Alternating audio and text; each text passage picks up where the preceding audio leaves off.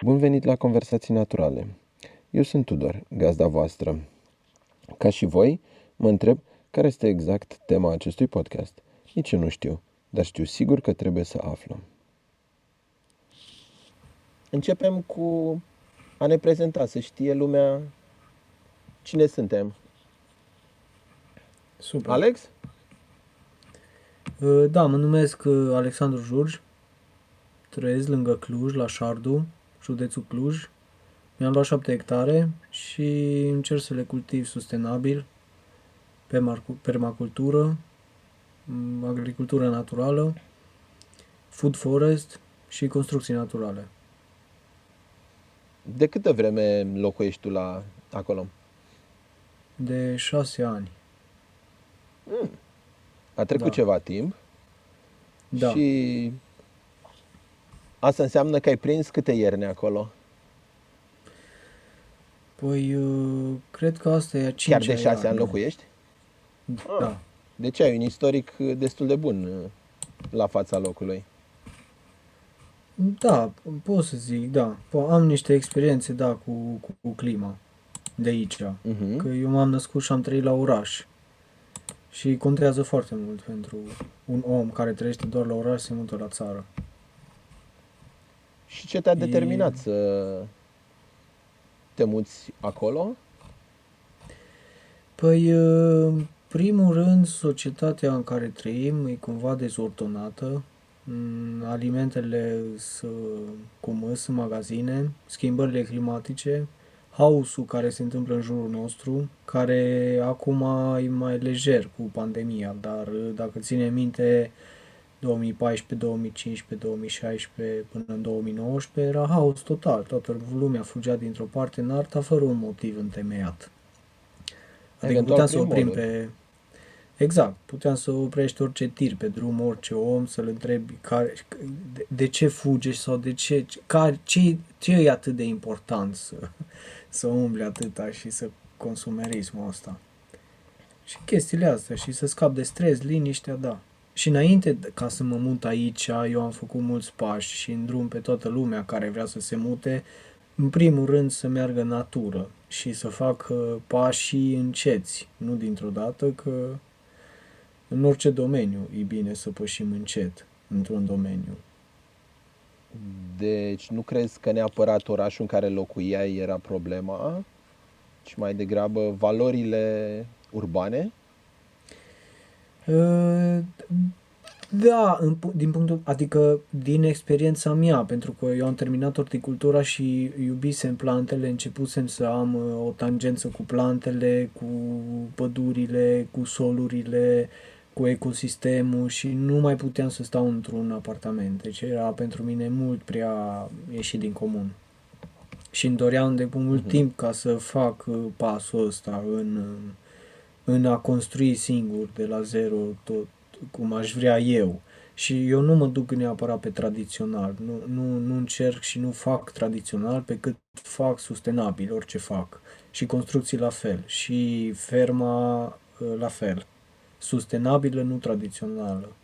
Iese cumva tradițional, pentru că se leagă foarte multe din tradiție cu sustenabilitate.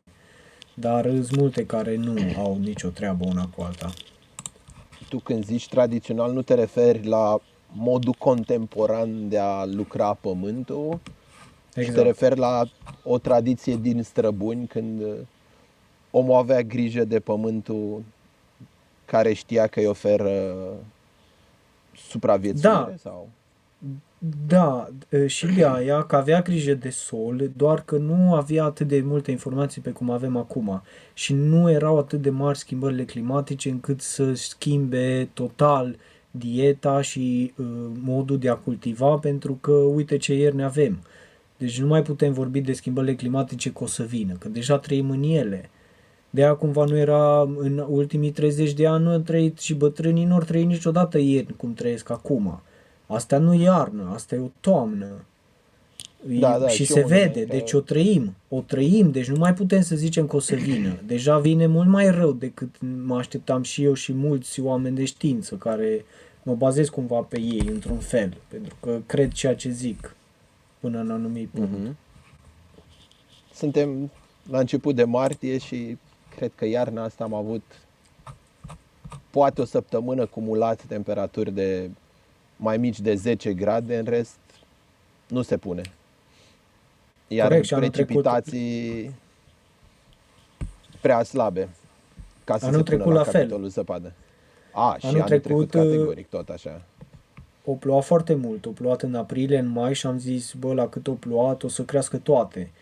Și nu a fost așa, pentru că în două săptămâni, după ce a venit soarele, în două săptămâni o, o ars tot. Deci era după S-a două săptămâni... Totul. Da. Da, da, da. Și e foarte rău. Exact. Uite, de exemplu, eu am, eu am plantat jumătate de sac de cartofi și am scos un sfert. Pentru că efectiv nu a mai crescut. În, în câteva zile mi-au nenorocit. S-au, s-au dus, au venit seceta și eu, eu bulversat, n-am apucat să fac nimica. Și i-a nenorocit. Da, e un exemplu mic. Ars dar da. absolut da. totul. Și noi poate că suntem cei norocoși care nu tre- depinde supraviețuirea noastră încă de ce ne oferă pământul și metru pătrat de cartofi sau ce cultivăm noi pe acolo, în timp ce nu știu cum îl chema? Uh, Ion Alupreda, dacă nu ieșea la sfârșitul anului uh, cartoful și grâu și porumbul, dădea din colț în colț, nu mai avea ce să facă, nu mai supraviețuia. Da. No, bun. Ce ne poți spune tu, Tudor? Cum? Eu, eu, am, eu am zis uh. multe. No, bun. Uh, eu sunt Tudor Tescoveanu. Um, sunt uh, ca și pregătire arhitect. După ce am terminat uh, facultatea în București, oraș care nu l-am simțit niciodată ca fiind acasă sau nu știu, cumva m-am simțit întotdeauna straniu acolo și întotdeauna am simțit că este doar o situație de compromis pe care o accept până când îmi termin studiile. În momentul când uh, am uh, terminat studiile, am plecat de acolo prin țară, sperând că unul dintre orașele României va reuși să îmi ofere acel sentiment de acasă pe care nu l-am avut niciodată în București. Am avut momente în viață în care mi-am dorit uh, să emigrez, după care de fiecare dată renunțam pentru că realizam că ceea ce caut nu cred că voi găsi în altă parte. Și cumva în timp am încercat dintr-un oraș într-altul, dintr-un oraș într-altul, dintr-un oraș într-altul. Și parcă uneori mă apropiam, alteori mă îndepărtam, dar niciodată nu am simțit că sunt uh, pe drumul cel bun. Până acum vreo, cât să fie, vreo 5 ani de zile, când am zis că poate caut unde nu trebuie. Și atunci am uh, deschis pur și simplu Google și am căutat uh, sate pierdute din România sau ceva de genul, nu mai știu exact ce am căutat. Și în felul ăsta am găsit un uh, cătun undeva în munții Cernei, unde am stat o vreme și am simțit pentru prima dată că sunt infinit mai aproape de acasă decât am fost în precedenții 30 de ani. Totuși uh, am zis că poate e doar uh, nostalgia sau nu nostalgia, fantezia aia a turistului care găsește un oraș interesant și care zice, mamă ce aș locui aici, dar de fapt una este să vizitezi un loc și cu totul altceva este să locuiești în acel loc. Așa că mi-am pus cumva viața în ordine, astfel încât să pot să dispar uh, din spectru urban și m-am mutat acolo vreo jumătate de an mai târziu și deși nu am reușit să rămân acolo, pentru că fiind un uh, cătun uh, foarte izolat, oamenii erau foarte circumspecți la nou și la oameni din exterior, fiecare șut în fund a fost un pas înainte și fiecare provocare și fiecare dificultate m-au făcut să mă simt că sunt infinit mai aproape de ceea ce caut și că pentru prima dată în viață mă apropii de ceea ce îmi doresc.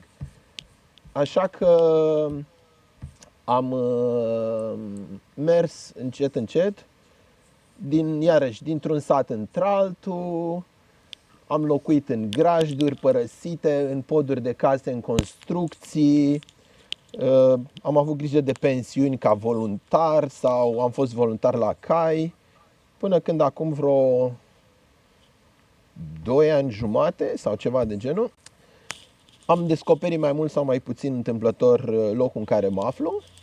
Acum locuiesc în Ghindari, județul Mureș, nu departe de Sovata. Am descoperit un uh, teren între două sate.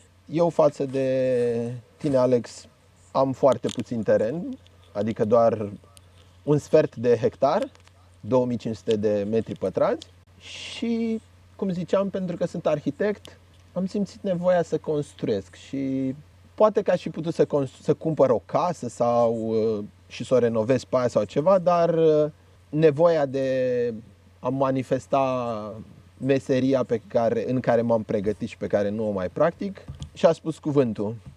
Așa că de la începutul 2019 m-am apucat să construiesc pe aici diverse lucruri. Am construit mai întâi uh, o bucătărie de vară, care din păcate nu mai este, o casă de baie, o grădină cu straturi înălțate, uh, o casă din saci plus cu pământ și un beci îngropat. Acum, după 2 ani de zile și infinit de multe provocări, ideea de a mă întoarce la oraș este absolut de neînchipuit. Nu știu ce ar putea să mă mai duc înapoi în oraș, pentru că a mă întoarce înapoi în oraș acum pentru mine ar fi un regres și nu un câștig.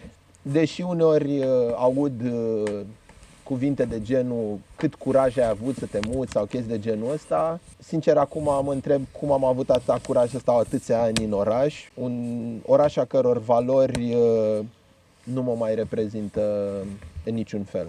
Cam atâta. Cred că am vorbit cam mult. Super, nu deloc. Nu bun, acum, dacă toată lumea știe Păi încă practici Cine acum, suntem? că construiești încă practici, nu? Mai da, mult doar practic. că de data asta, practic, pentru mine, sau să zicem, fac arhitectură pentru mine în ideea în care îmi construiesc propriile clădiri și mă implic în proiecte de voluntariat și de promovare a construcțiilor din materiale naturale, realizând diverse proiecte în, în locuri din, din România. Dar altfel, ideea de a sta în fața unui calculator și de a butona o zi întreagă și de a proiecta pentru alte persoane care nu cred că apreciază efortul de unui profesionist, nu știu dacă are rost. Acum nu vreau să pare că, vai, sunt eu profesionistul sau ceva, dar cred că același lucru se întâmplă în toate domeniile. În clipa când Uh, nu știu, te duci la piață și în loc să alegi uh, o roșie cultivată cu trudă, dar care nu arată la fel de strălucitor ca cele de la supermarket, cam același lucru este și cu o casă din materiale naturale. În clipa când uh, preferă altceva doar pentru că strălucește, sigur, nu, nu și-a găsit persoana potrivită, pentru că casa așa cum eu construiesc, nu încerc să am unghiuri drepte, să am suprafețe perfecte, vreau ca ceea ce construiesc să se vadă că a trecut prin mâna mea și să-mi aduc aminte fiecare contur și fiecare muchie și fiecare suprafață, fiecare bucățică de perete care, pe care am uh, construit-o, finisat-o, decorat-o, habana, nu contează. În fine. Super. Hai să vedem. Mie îmi place foarte mult acoperișul. Mm. Da, acoperișul. Treabă complicată, dar foarte faină. Acoperișul e mai complicat de explicat uh, doar sonor. Clădirea pe care mi-am construit-o pentru mine este nu doar pe plan circular, ci fiecare cameră reprezintă un cerc, adică e o cameră de zi care e un cerc, e o bucătărie care e un cerc, sunt două dormitoare care sunt cercuri și o baie care e un cerc. Și fiecare cameră are un acoperiș care, față de acoperișul tradițional al unei case, care, să zicem, în secțiune este în formă de A, Acesta are la fel, să zicem, mai multe ape, adică planuri inclinate, dar față de un acoperiș uh, tipic, are avantajul faptului că nu realizează niciun fel de eforturi laterale, deci nu împinge niciun fel pereții casei, pentru că față de un acoperiș ăsta în formă de A cu două ape, cum ar fi la o casă normală, un căprior nu se sprijină pe căpriorul din partea opusă, ci este așezat pe căpriorul din partea opusă. Și atunci ai un căprior peste care e sprijinit un alt căprior, pe care e sprijinit un alt căprior și tot așa sunt mai mulți căpriori sprijiniți unii pe alții și practic să zicem că dacă ai patru căpriori, căpriorul 2 se sprijină pe 1, 3 se sprijină pe 2, 4 se sprijină pe 3 și după aia 1 se sprijină pe 4. Deci toți reprezintă o singură piesă care apasă în mod uniform pe perete, doar în plan vertical și nu are niciun fel de eforturi și are și minunatul avantaj al faptului că în centrul casei este un uh, mare luminator care încă nu știu exact cum o să-l acopăr, dar sigur o să fie o suprafață vitrată care o să introducă multă lumină în casă și care a fost unul dintre elementele importante în uh, alegerea acoperișului pentru mine, pentru că iubesc lumina, deși realizez în clipa când te muți uh, la, la țară că lumina de fapt este peste tot. Nu mai ai nevoie neapărat de ferestrele alea mari pe care toată lumea le visează la oraș de care toată lumea are nevoie, pentru că la țară este de ajuns să deschizi ușa și să ieși afară și ai parte de cerul albastru, de natură, de iarbă, de animale de ale dragi, de absolut totul. Nu este nicio prag, niciun, nu este o, o barieră între tine și natură. Pentru că în natură trăiești și poate că asta ar trebui să facem cu toții. Corect. Corect de aceea Spune-ne ce cum ai faci construit tu tu și casa. eu e diferit. E diferit pentru că cred că lucrăm cu natura și e, e o diferență între un sat în care toate casele sunt la lângă, una lângă alta și ești în curte și e diferit față de cum ești la tine în curte sau la mine, că stăm pe deal. Mhm. Da, da, da. Nu neapărat de vecini, dar uh, e diferit, cred eu.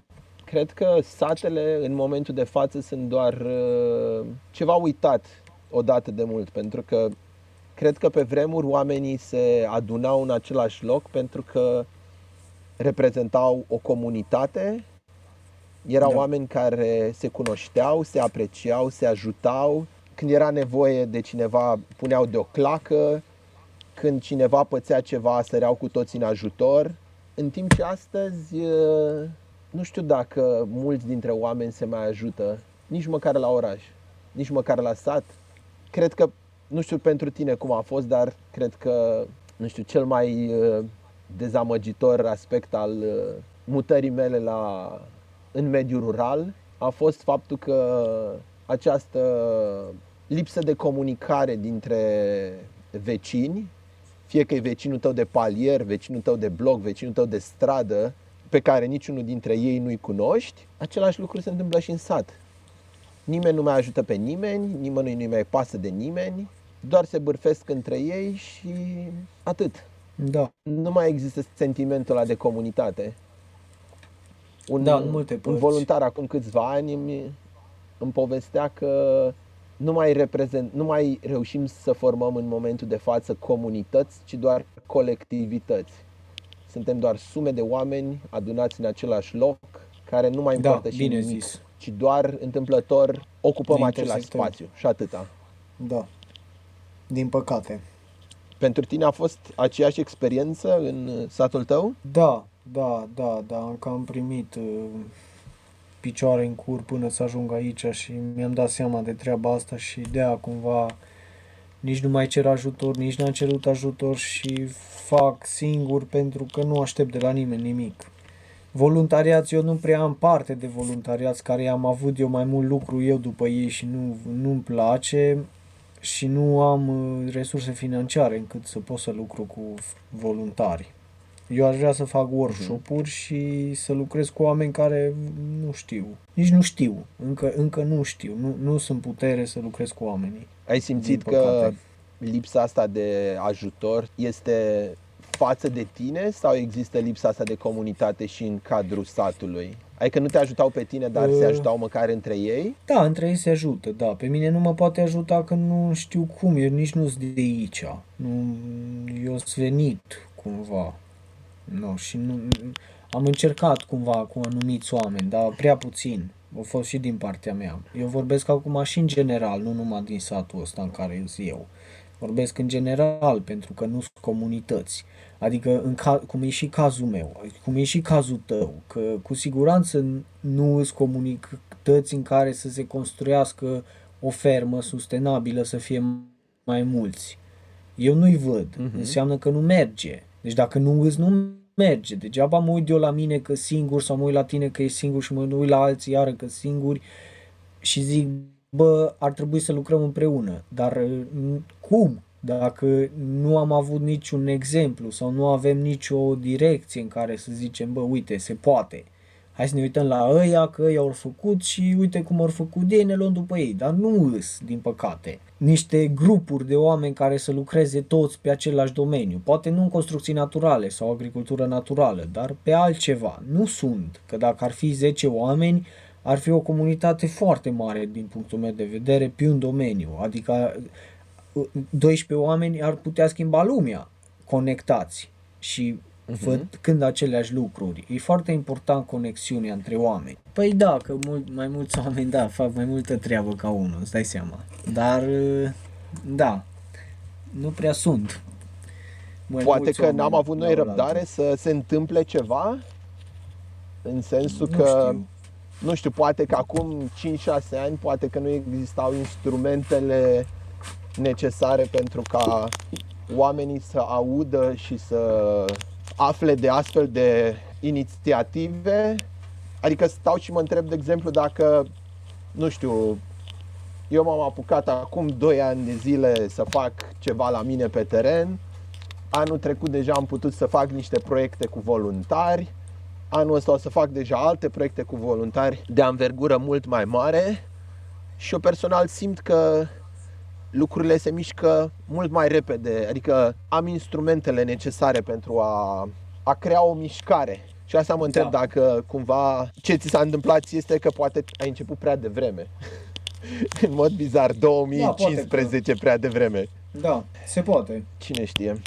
Poate că ăsta e bani, Adică da. eu, eu în momentul de față simt că lucrurile, nu știu, de exemplu, mie acum mi se pare interesant ce se, adică toată chestia asta cu COVID-ul, sper din toată inima să fi trezit la realitate câțiva oameni și să înțeleagă că dependența față de lumea asta consumeristă și față de sursa de venit care vine de pe o zi pe alta și cheltuitul ăsta și acumulatul de lucruri nu duce prea departe și nu este sustenabil și poate că în felul ăsta oameni nu neapărat că o să mute la țară, dar o să fie puțin mai responsabili și poate din aia care o să devină mai responsabili, poate câțiva o să se mute la țară și poate că din aia câțiva care o să se mute la țară, unii o să vrea să facă permacultură și alții o să vrea să-și facă construcții din materiale naturale și poate, uite așa, o să ajungă să se formeze și comunități. Până la urmă nici nu au referințe, adică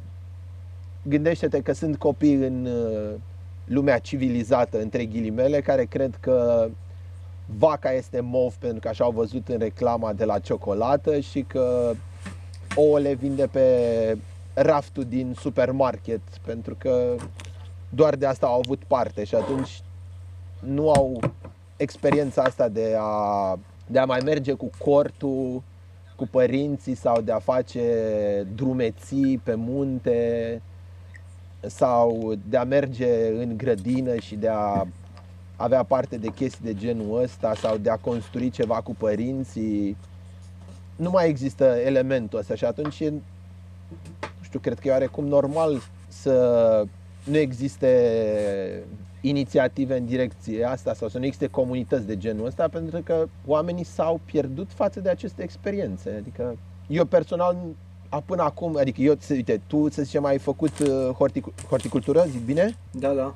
Tu ai făcut horticultură și pentru tine alternative de uh, a crește plante și uh, nesustenabilitatea modului uh, de cultivare cu monoculturi, cu pesticide, cu insecticide, cu tot soiul de aditivi uh, industriali, ți erau lucruri cunoscute. Pentru mine era un câmp mare care îl vedeam arat și cam acolo era, era nivelul meu de cunoștințe.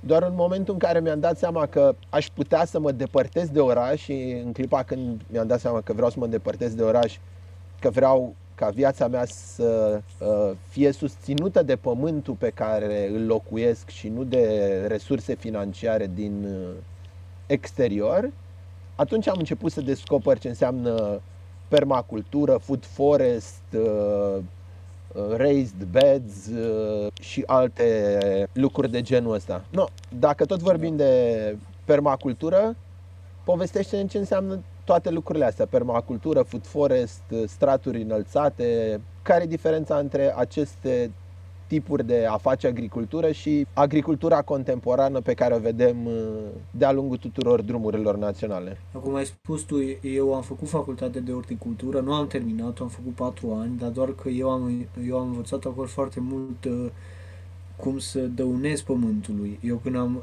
început să studiez permacultura și să întreb profesorii, uite, eu vreau să încep permacultura și o grădină sustenabilă, o, o spus către mine, fugi mă de aici cu chestiile astea. Deci ei nu acceptă poate nici acum, după atâta timp, ei încă nu acceptă termenul de permacultură. Permacultură nu e uh, o cultură, nu e uh, nu e o plantă, nu e, e un mod de a cultiva spre un mod de a uh, trăi. E un stil de viață mai mult din punctul meu de vedere. Ideea e că permacultura din punctul meu de vedere se bazează pe uh, sol, foarte mult pe sol, adică eu culeg, plantez, culeg, dar în timp, în fiecare an, solul meu e tot mai bogat, e tot mai bogat, tot mai mulți nutrienți, încerc să lucrez cu plante perene care nu necesită foarte mult uh, efort din partea mea, cum sunt arbuști, cum sunt uh, salate care sunt anuale, dar ele cresc dacă le lăsăm fără să deranjăm prea mult solul, care dăunează în timp mai mult decât îl ajutăm. Food Forest, când care spui că îmbogățești, iarăși... când spui că îmbogățești terenul, te referi la adăuga ceva peste el sau cum faci această îmbogățire a terenului? Că e tot mai uh, bun față de anii da anteriori. Nu, uite, corect. Pentru că uh, mulcirea constă în faptul că uh, ori aduci din exterior, să zicem, la 100 de metri de grădină, ori aduci din exterior uh, carbonul, adică paie sau frunze sau compost și îl pui în fiecare an pe straturi, ori la un teren mare cum îl am eu, mă folosesc foarte mult de natură, adică nu vreau să o deranjez prea mult și las să crească bălăriile, cum le zicem noi în română, dar nu-s bălării din punctul meu de vedere, că sunt plante medicinale sau arbuști sau uh, bălării, dar ele că îmi cresc repede și îmi absorbe mult uh, soare și energie solară și ele cresc mari și se transformă în carbon. Și solul se îmbogățește pentru că acolo e un pic de umbră, nu atinge tot timpul soarele, ele mor, iarna vine zăpada mare și le calcă, le pune jos, mai intră animalele, le culcă jos, mă mai bag eu cu drujba, mai tai 2-3 arbori, dar în timp e mult mai bogat solul în timp ce tot crește, pentru că uh, cel mai mare dăunător acum la un teren e arderea pășunilor. Arderea pășunilor sau defrișarea și că ară, scoate rădăcinile, ară cu uh, utilaje grele, pune porum, crește foarte bine porumul primii 10 ani, că după aia merge tot în jos viața din sol când vorbim de o pădure defrișată pentru culturi. Deci tu nu, sau permacultura nu presupune tehnicile contemporane de arat, discuit, uh, prășit, uh, foarte puțin. Adică încă se utilizează un pic aratul foarte puțin, discuitul la fel. Discuitul poate un pic mai mult ca aratul. Îi, un pic la afânarea, deci se lucrează foarte mult la început cu utilaje. Deci eu aș lucra, dacă mi-ai da un teren uh, rău, aș lucra în primul an cu utilaje, dar după primul an, după ce fac landscape-ul, scot utilajele și nu mai am nevoie de ele niciodată. Înțelegi mm-hmm. ce vreau să zic? Uh, arătura cât Deci mai să puțin, zicem pentru cum, că arătura în... Deci cumva e, Spune, spune. să zicem, ai nevoie de utilaje doar pentru a desțeleni terenul, mai târziu însă Și la modela, felul în care pregătești a modelat terenul, terenul într-un fel, exact. În care să-l Deselenire, ajuți. Exact, ar fi pe un teren drept. Exact, pentru Mhm. început.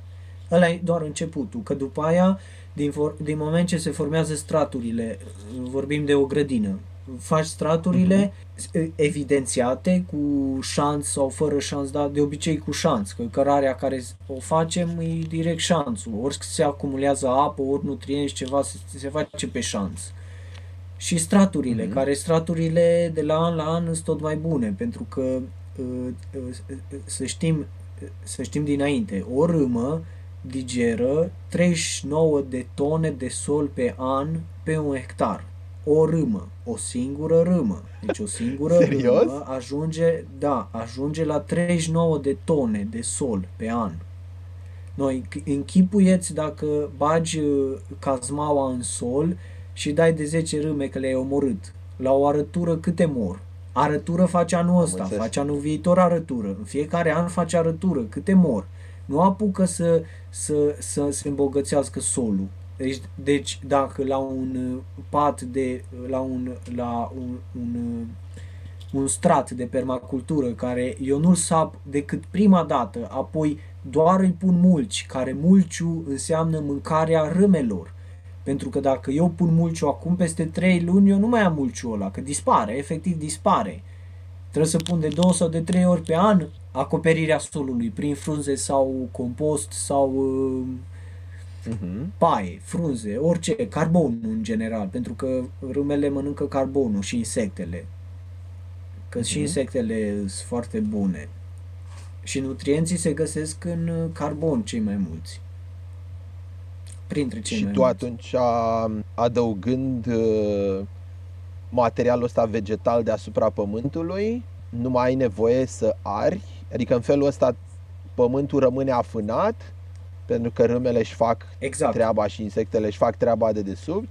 Se păstrează Exact. și umiditatea pentru că nu mai este expus la soare și atunci nici nu se mai usucă la fel de 80%. ușor pământul cum se întâmpla înainte.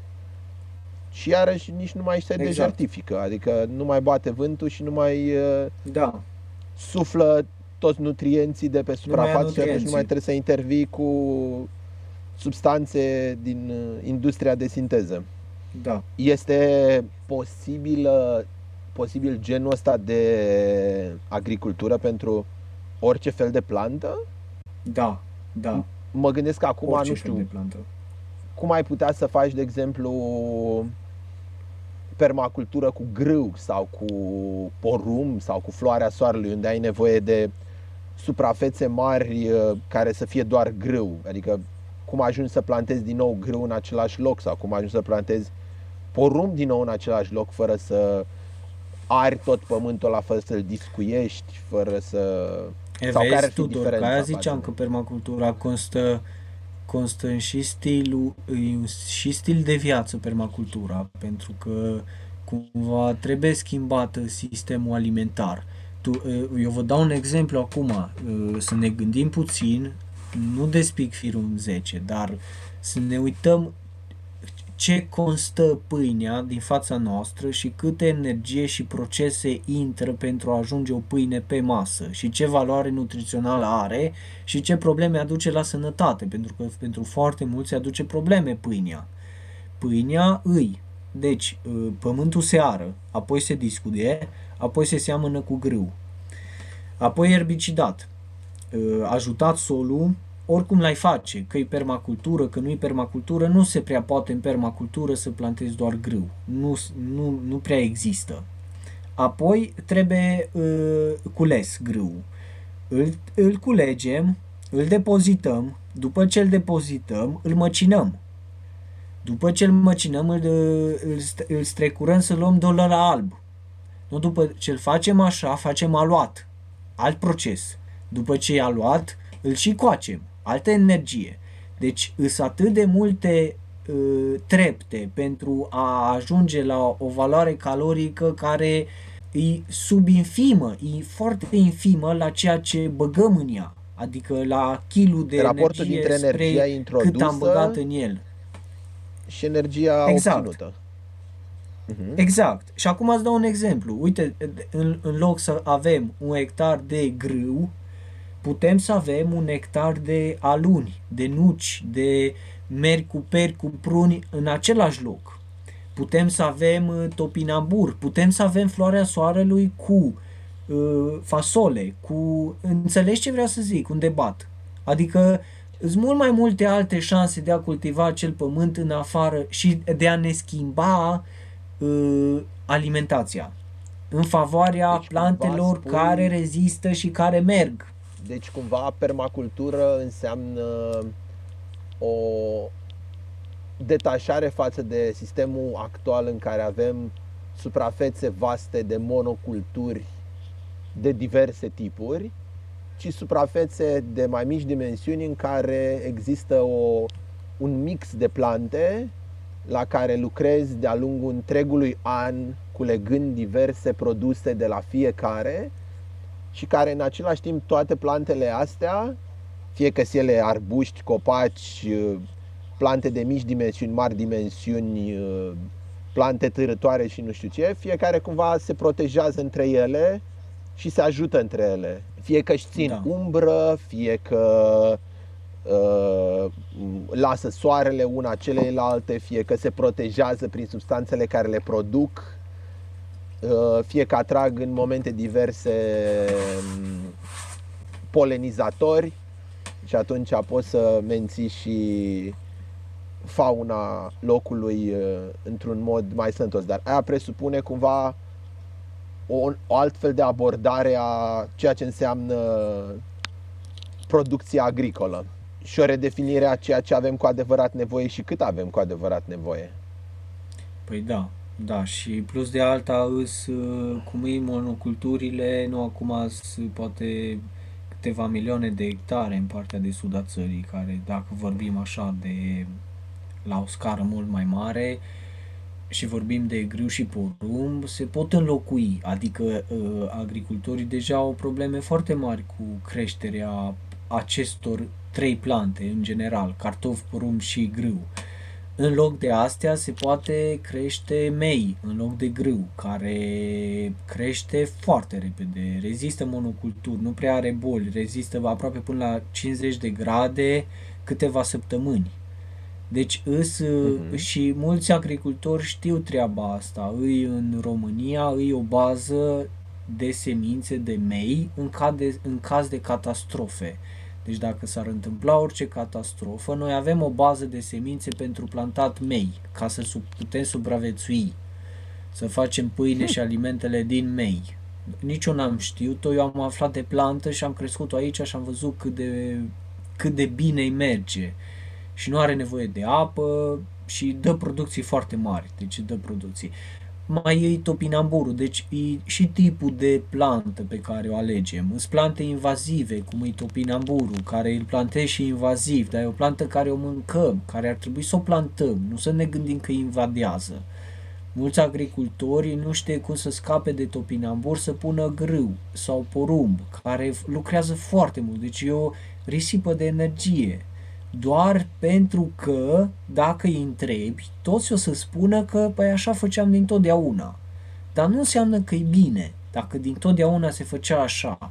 Noi nu, nu despicăm firul în patru și nu încercăm să schimbăm pe nimeni, dar văzând aceste fenomene de oameni, eh, nu, nici Drumul nu, cel mai nici nu scurt știu e ăla cum pe să care îl știi. reacționez. Da, și care Și- ești învățat. și Mi-am luat atunci, decât tractor, să mi-am luat schimbi combină, am coșer, am găini, eu numai porumb știu. Nu pot să-mi zici să Mhm. cresc altă plantă. Și el până nu are probleme mari cu pom- porumbul, că vin schimbările climatice și toți o să avem pro- probleme cu monoculturile, o să se oprească și o să zică ce fac acum. Ideea e că În și curând o să subvenționați. cultivăm bananieri, banane și portocale în România, deci Poate nu chiar până acolo, dar aproape. Suntem pe aproape. Da, da, da.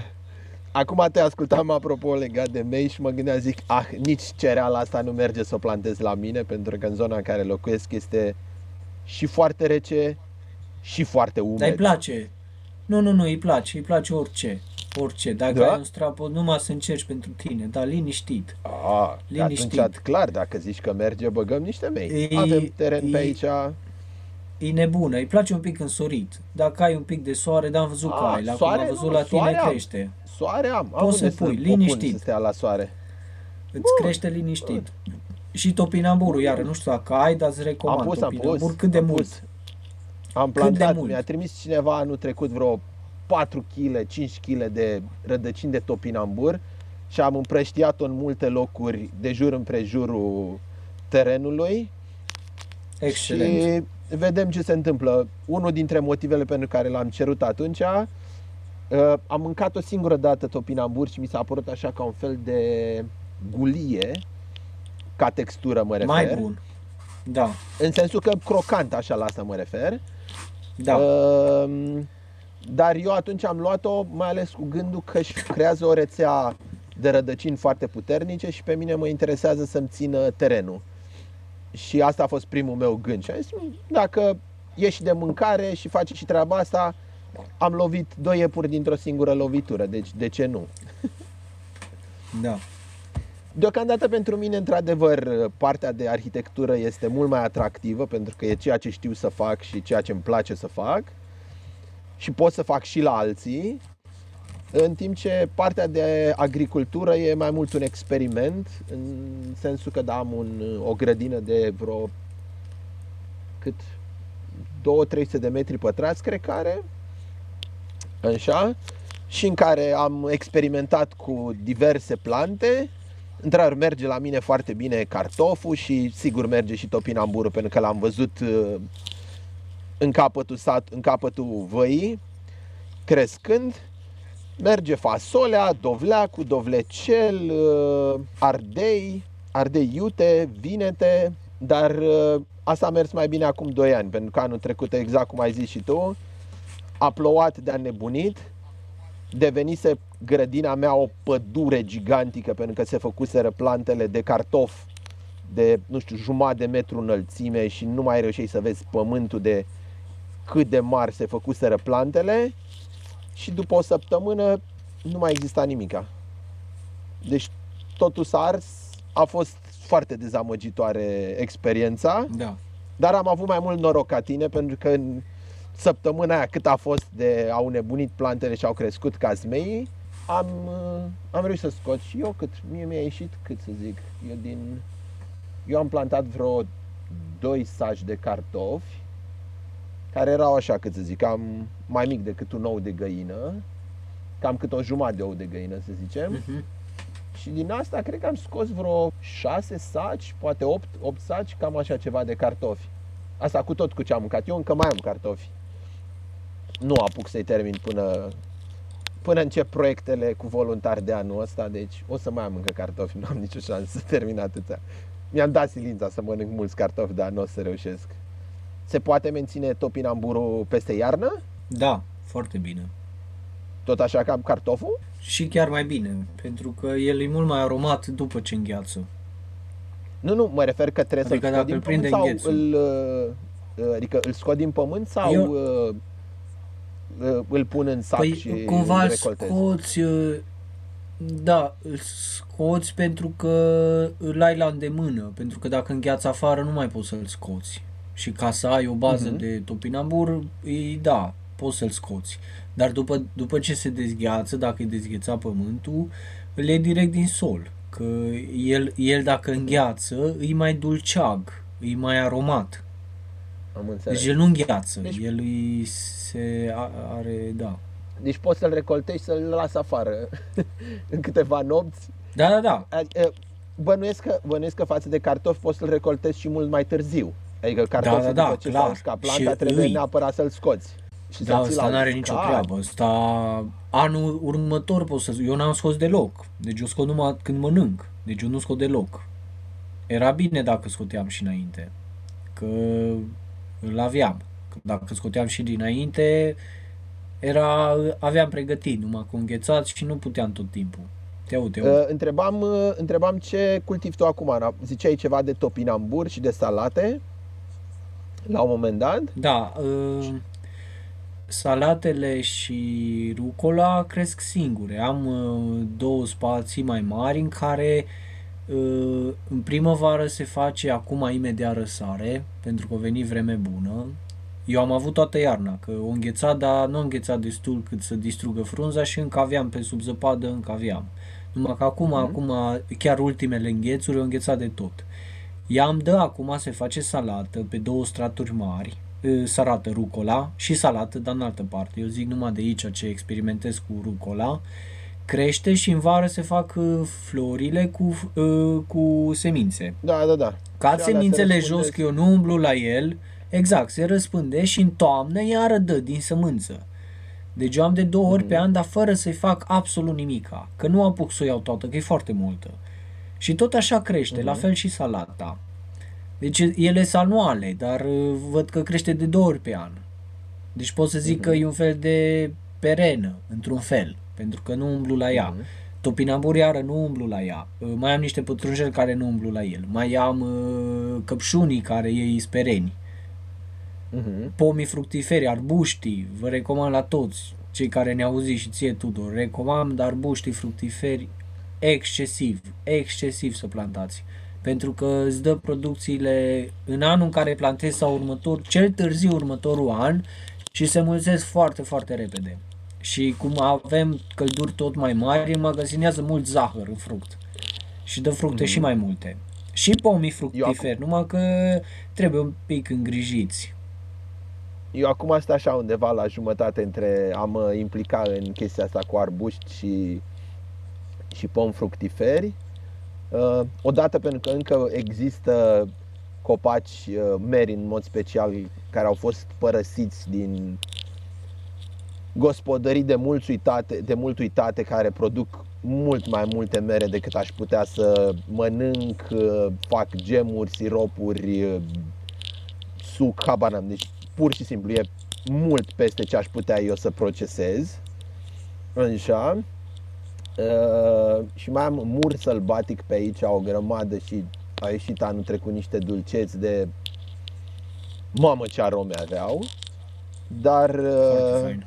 reticența mea este în faptul că ursul e relativ vecin cu mine, adică în vreo câteva sute de metri, asta prim, a, acum un an era o ursoaică cu puiul și deși n-am avut plăcerea să mă întâlnesc cu mama, cu puiul m-am întâlnit de două ori în mijlocul străzii și mă gândesc că poate dacă îmi platez mai mulți uh, pom fructiferi, dacă nu o să fie o invitație sau ceva, nu știu. Da. Pe de altă parte, cei doi câini ciobănești uh, ai mei uh, par să-și facă treaba și până acum n-am avut niciun fel de, de supărare cu, cu doamna ursoaică, deși suntem vecini foarte apropiați. Nu avem relații apropiate, dar locuim aproape unul de celălalt. Înțeleg. Dar vedem. Și tu cât din cele șapte hectare ale tale efectiv cultivi Cam un în hectar. momentul de față sau... Mhm. Cam un hectar. Și restul sunt lăsați ca pășune sau... Mm, Da și nu. Adică mm, nu prea. Acum încerc să fac gard pe încă vreo câteva hectare. O să-l fac, uh, cred că, gard electric și apoi cred că cu plasă. Foarte tare! Mai povestim? Cred că e dejuns de-a lung uh, episodul pentru tura 1, Un demo. Da. zic eu. Ei, cam asta a fost episodul pilot. Mulțumesc lui Alex George pentru participare și lui Vlad Răsuceanu pentru editarea audio. Sper că aceste minute petrecute împreună să vă fi fost de folos și să vă inspire.